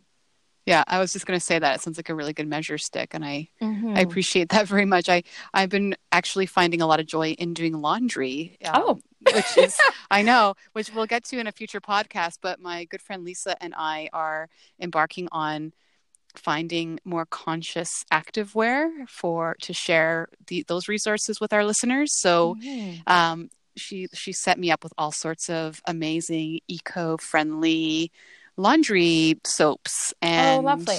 Yes, and actually just using certain kinds of um, resources like something called the Guppyfriend bag, which collects your micro waste. Um, so anyway, there's going to be a lot more information on that. But now as I'm doing the laundry, I'm like, don't Pat, don't even touch the laundry. Like, you don't know how much joy this is bringing me. And it literally is because I'm like, I'm, I'm, you know, helping my family. I'm impacting the environment in a more positive way. I'm reducing my carbon footprint. Like, all of these things.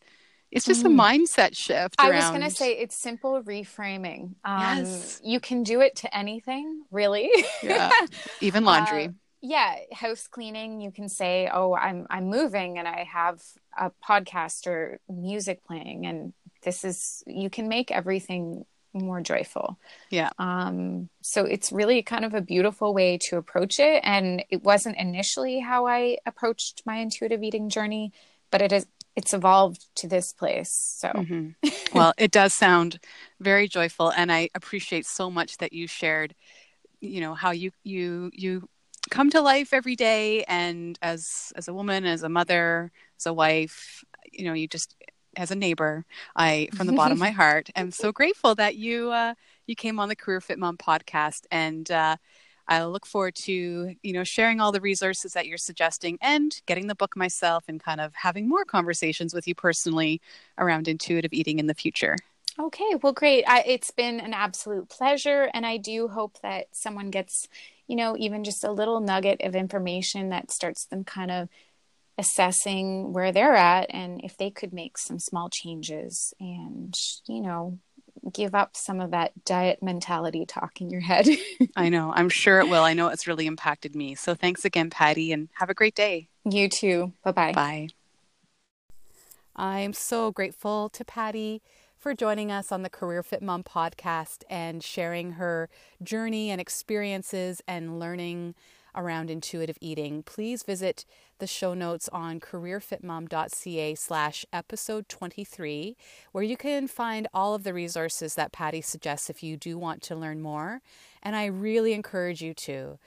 Imagine 2019 being the year where you really tap into your own body transformation through a gentler, kinder, self compassion kind of way. And uh, intuitive eating will be your gateway to that. So I wish you much happiness, abundance of everything good, and many fun adventures. To find me on Instagram, please visit at careerfit underscore mom on Facebook at Career Fit Mom, and you can find me on LinkedIn and connect with me there too. I'm at Beth Yarzab, and uh, again, it's www.careerfitmom.ca where you can book a consultation with me if you want to talk about your fitness or career goals. I'd love to hear from you. Have a wonderful day. This is Beth Yarzab of Career Fit Mom. Thank you so much for listening today. I want to talk to you about walking, and I hope that maybe you are actually walking while you're listening to this podcast today. I got into podcasts when I was doing a lot of walking after uh, I s- suffered a running injury a number of years ago, and someone recommended that I listen to the podcast called Serial. That was actually a, an amazing true crime kind of um, story that was shared through a podcast. And that was the gateway for me into finding amazing content about all sorts of topics uh, through podcasts and wanting to start my own, which I managed to do in 2018 and have huge plans for in 2019 as I lean in to the podcast as I enjoy it so much. So thank you for your support. And uh, I'm going to jump into talking a little more about walking, the health benefits of walking, and a personal challenge I have for myself around walking and getting outdoors more often. Let's get into it. I absolutely love walking, and honestly, who doesn't? I don't think I've ever met anyone who is complaining about walking or hating having to walk. It's something we do. It's something we aspire to as young babies, and we take our first steps. We're we're walking, we're walking beings, and I walked a lot actually as a student. Um, when I was in high school, I used to walk to my school from my home, which was a pretty decent walk, like 40 minutes, I guess. And I loved walking through the park, and it was a fantastic way to just de stress. Um, and, and contextualize some stuff that was happening in my social circles and with with home life. So walking at that time was uh, hugely important to me, and just looking back, I can reflect on that now. But at the time, I didn't really consider it. It just was a means to getting from one place to the other. And then once I got into university and I lived in Peterborough, Ontario, uh, you know, when you're a student, you don't typically have a lot of money for a car. So I was walking a lot of places, walking and riding my bike.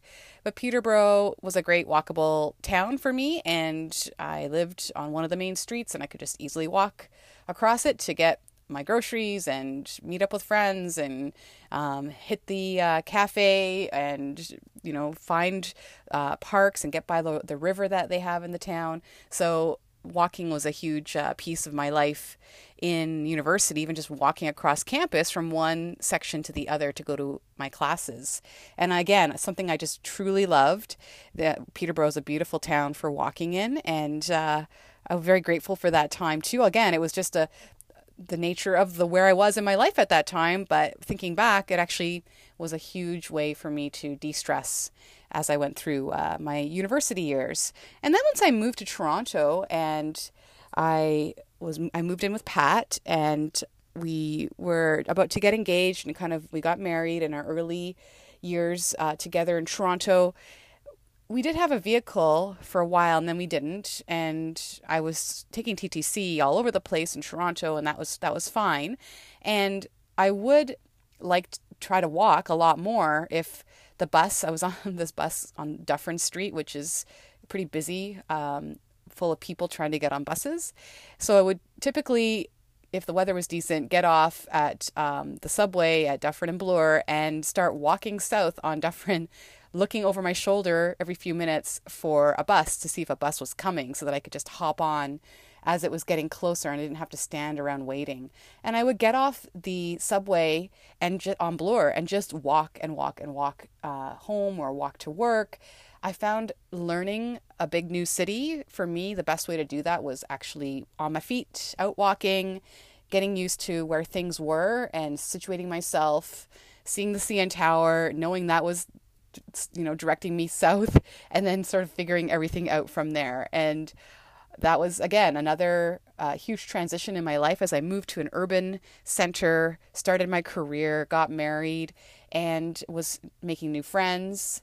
Um, and mostly it was walking, just walking, walking, walking a lot. And so once we had kids and we moved to, um, well, as soon as we had kids, really, I was out walking with the stroller. Um, and then once we moved to East York, uh, near Woodbine and Danforth. Happy 2019! This is Beth Yarzab, and I am so grateful that you're here with me today on the Career Fit Mom podcast. You may notice my voice sounds a little gruff this morning. Actually, I took a break from the podcast. The universe was telling me I should, and I'll tell you the funny story about that at the end of this podcast. But over the holidays, which we are just finishing, our kids are heading back to school now. It's early January, January 7th. And I did uh, not exactly feel like myself uh, in the second week of our holiday. Had some pretty bad chest congestion and was in bed more than usual, and it was fine. I'm back, top of my game again, feeling good, except my voice is sounding a little weird. So I apologize for the sound quality of my voice today. It's not as musical as usual, I guess. So I am very excited about 2019. 2019 is 10 years in business for me. Career Fit Mom was born in 2009. So I am planning all sorts of exciting celebrations this year and welcome you to join me on some of those. 2019 also marks the 20 years anniversary that I've been teaching group fitness. So back in 1999, little Beth, little young Beth, got her certification to teach group fitness at a first job at Good Life Fitness for Women in Peterborough, Ontario, $10 a class. And I gave it my all. Man, I was awful back then. And it was just, you know, learn by doing. I took certification. I had an amazing mentor who helped me. She let me teach parts of her classes when I started out. So, gosh, you you feel like 20 years of doing something, you you have to be good at it. I really know I enjoy it at least, teaching group fitness, and I know I'll continue on until I'm into my 80s. That's my plan, that's my goal, is to always be teaching group fitness because I just love it so much. And um, yeah, so 10 years uh, in business, 20 years teaching group fitness. Lots still to learn, and I'm looking forward to a fantastic year. Got big plans for this year.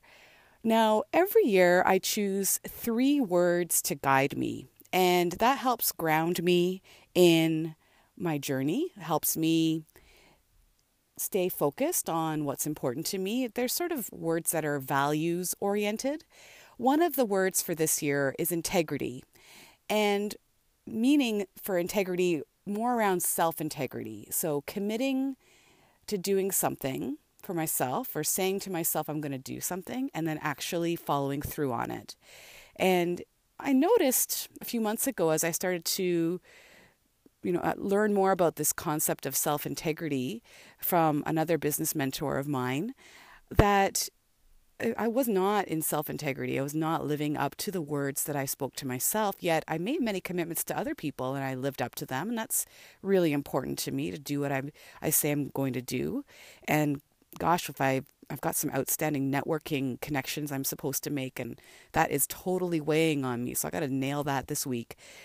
Because when you're not in integrity, when you say to others, you commit to others that you're going to do something and then you don't do it or you don't do it fast enough, oh my goodness, goodness, I don't know about you, but that just weighs on me big time. I noticed that I was not feeling the same way about the commitments I made to myself, and I should because I if I'm not in integrity with myself, if I'm not giving myself enough honor and respect and love to actually do the things for myself that I said I was going to do, then how can I be living the fullest life? Um, you know, I'm not even honoring my own commitments to myself. So things like, you know, even just as simple as like drinking eight glasses of water a day or um, whatever you know doing doing the podcast every week some weeks i didn't and if i'm going to make a commitment to myself if i'm going to say i'm going to do something i have to stay in integrity this year this is going to be life changing if i just do everything i set out to do and also be mindful of what i'm actually committing to so i don't overcommit make sure that my commitments are realistic like getting a podcast out once a week and having hiring somebody to help me make it better and produce it so that it gets out to a broader audience. I can commit to that and it's realistic because I know I'm going to get help doing it.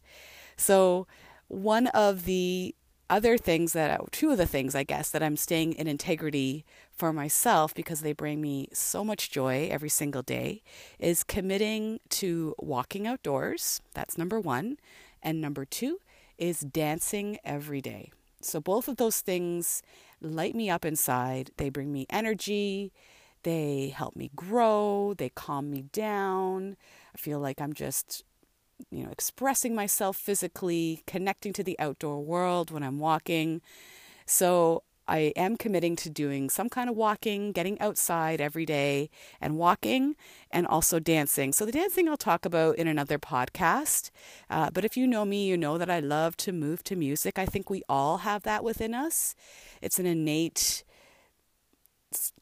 part of us moving to music and we we have that as as little toddlers you know and babies just kind of bopping along um, to, to music and to mom and dad's voice singing. And then somewhere along the line we become self-conscious and we sometimes stop dancing.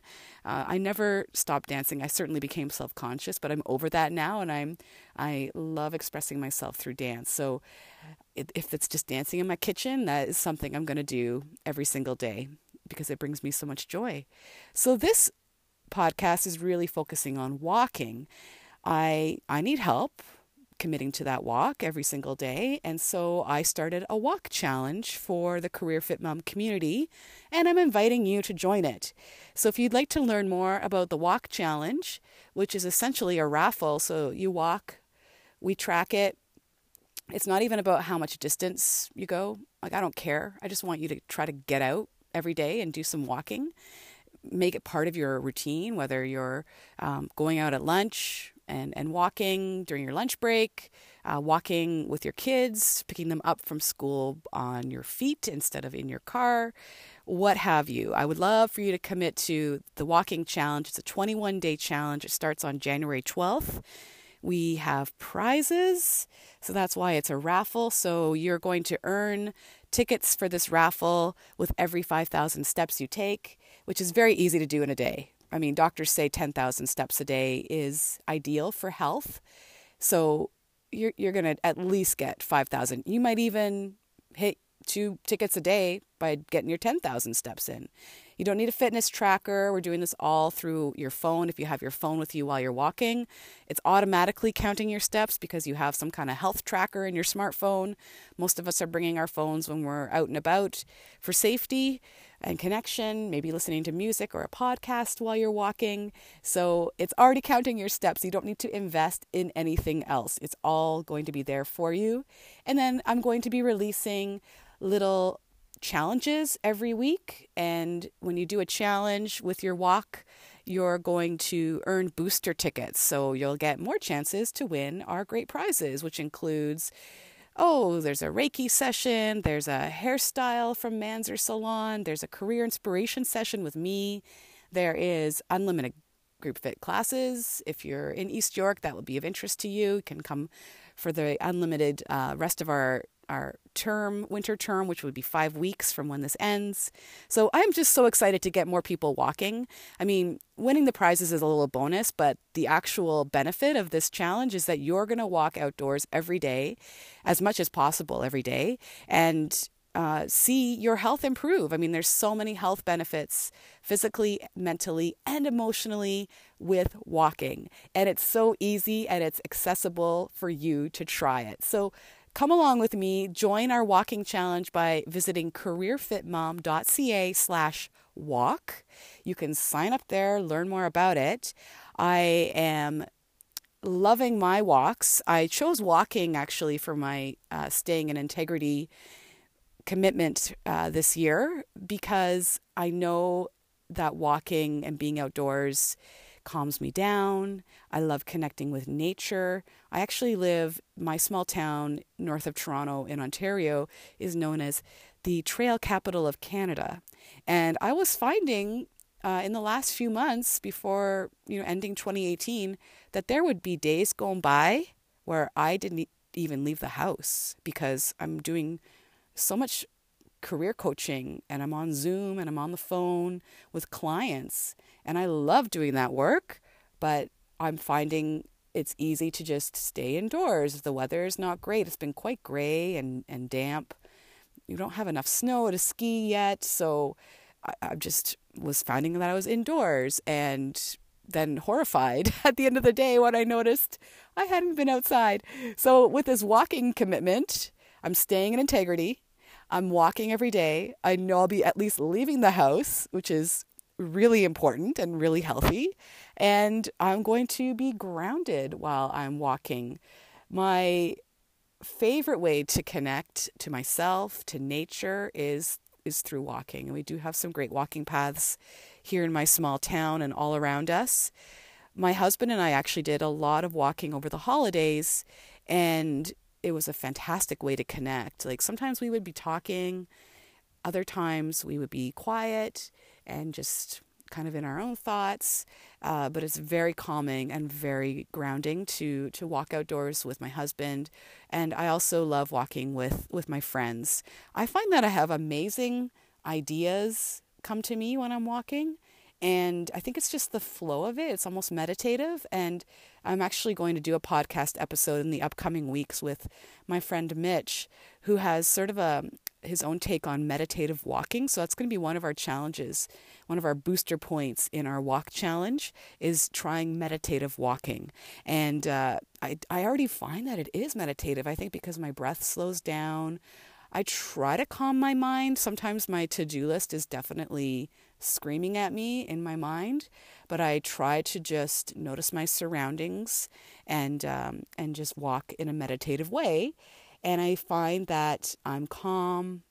Uh, I'm generating heat in my body. I like to walk where there might be a little bit of a hill, get my arms swinging, that 90 degree kind of swing at the elbows uh, from the shoulders, and really working it so I can go quickly uh, to create a little bit of heat in my body and a little more energy and intention around what I'm doing. And just, I love going up hills and feeling like my glutes engaging, my hamstrings all down the back of my legs, all the muscles there. And I am actually no longer tracking my walking really, other than having my, my smartphone with me while I go. I am a recovering fitness tracker slash analytics addict because there were times where I would be wearing out my Fitbit because of how much I used it and then how I was tracking it every nanosecond of the day. It was just too much noise.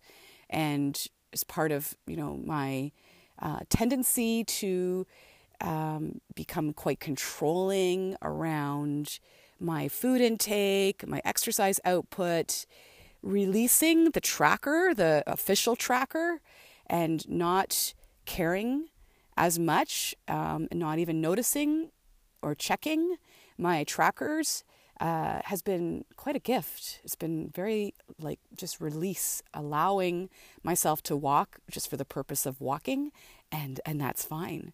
So I'm not really tracking. You know, I'm using my my smartphone in this walk challenge. We have a a really cool app called Social Steps that we're using to connect each other to walking and to be able to see how often you hit those 5,000 steps so that we can make sure you get your raffle ticket for our weekly draws and our grand prize draw. So that's about it though. I'm I'm really just enjoying walking for walking.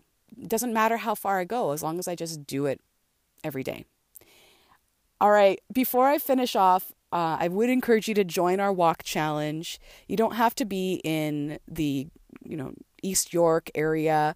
Just do it to do it. Like meet new people by walking. Join our community. We're gonna have um, we're gonna invite you to our Social Steps app. We're gonna invite you to our Facebook group for this, and it's just gonna be a fun way to feel the benefits of getting outdoors, getting that natural light on you. So important during this time of year. I, I used to notice when I would drive my kids to and from school that in the winter, I would feel incredible uh, seasonal affectedness disorder, and my mood would be low, my energy would be low, my outlook would be low, and that is not me. So that is really scary when that starts to happen for me, and I know I need to do something. So I realized a number of years ago it was walking in the worst days, the worst winter days. My cousin Matt, who I interviewed on the muscle activation techniques episode, he says there's no bad weather, there's only bad equipment. So I've taken that to heart and I've invested in long underwear, base layers, you know, great shells to protect me from the elements so that I could be outdoors because you do need that natural light and natural surroundings. When I started walking to pick up my kids from school and taking them to school instead of driving, First of all, the parking was always atrocious in the snow anyway, so it was just easier to walk as long as I gave myself that time. And my mood improved. Absolutely. Like I wasn't battling other parents for parking spots at the school. And I had that time to kind of ah, debrief with my kids on the way home on our beautiful little walk. And it, it, it was just fantastic. So that was when I really noticed the importance of walking and being outdoors in the winter. as awful as the weather is. And as soon as I embraced winter activities and winter equipment, I was uh, in much better a much better place mentally.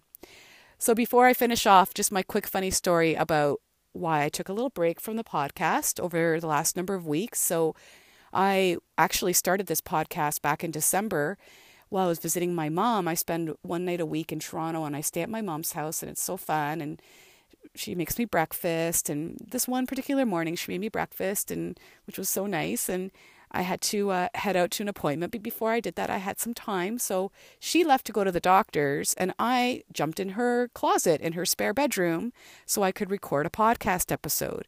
And that's where I record my episodes right now so that I have the best sound, the kind of close buffer, you know, other echoing, other sounds. And uh, the closet at her house was a great way to do that too. So I jumped in there. She lives in an apartment building, and I'm going like full tilt recording this podcast about walking and the joy it brings me when I start to hear men's voices in the apartment. And I'm in the spare bedroom in a walk in closet, and I realize I've been caught. I have to reveal myself to the men in the apartment, which I then remembered were, you know, the superintendent and the painter who came to fix something in my mom's apartment. And they had gave notice. I read the notice that morning that they had a window that they were going to enter the apartment. They most likely knocked, didn't hear anybody, and figured we were out, so came in. I mean, the super knows me sort of, but not that well. It's like I'm not paying the rent. It's my mom's apartment. And I was so embarrassed. It was the funniest moment. I just jumped out of the closet, scared the pants off both men. Like the painter looked like he was going to hit the roof. And this poor super looked like he was going to have a heart attack. He was, they were just like, whoa. And all I could think of to say was, I'm just doing an audio recording and it's the best acoustics in the closet. And I'm going to head out now because the super said, oh, would you like us to come back later? And I thought, oh my goodness, this podcast needs to take a break. I am not uh, in the mindset to continue recording, so I'm done. I'm out. I'm taking a little break, and and that's fine. And so I'm coming back refreshed. I saw the painter later, and he said that he's never had anything like that happen to him in his whole career of painting residential places, and that he's got a really good story now to tell his painting friends. So I'm glad I could provide that because honestly, that was like the funniest moment.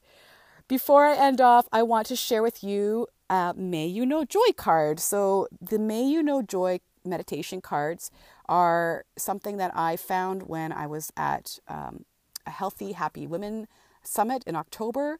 I purchased these cards from this amazing woman, Adrienne Enns. I'm going to link to her in the show notes. But every day there's a card for you to pick from this deck of cards. Today, the one I just picked is it says May You Know Fascination. And there's a little book, a little guidebook with the cards, which I'm going to read to you the message for May You Know Fascination. That's just a wonderful way to end off our podcast today. So I'm going to find it. Okay if you would like to learn more about Adrienne and her story and get your cards, people, these cards are fantastic. I actually use these at the end of my fitness classes now. I choose one person in the class to pick a card and then I read the message to the group and it's our it's what we're supposed to hear at that moment. So here's what we're supposed to hear in this moment.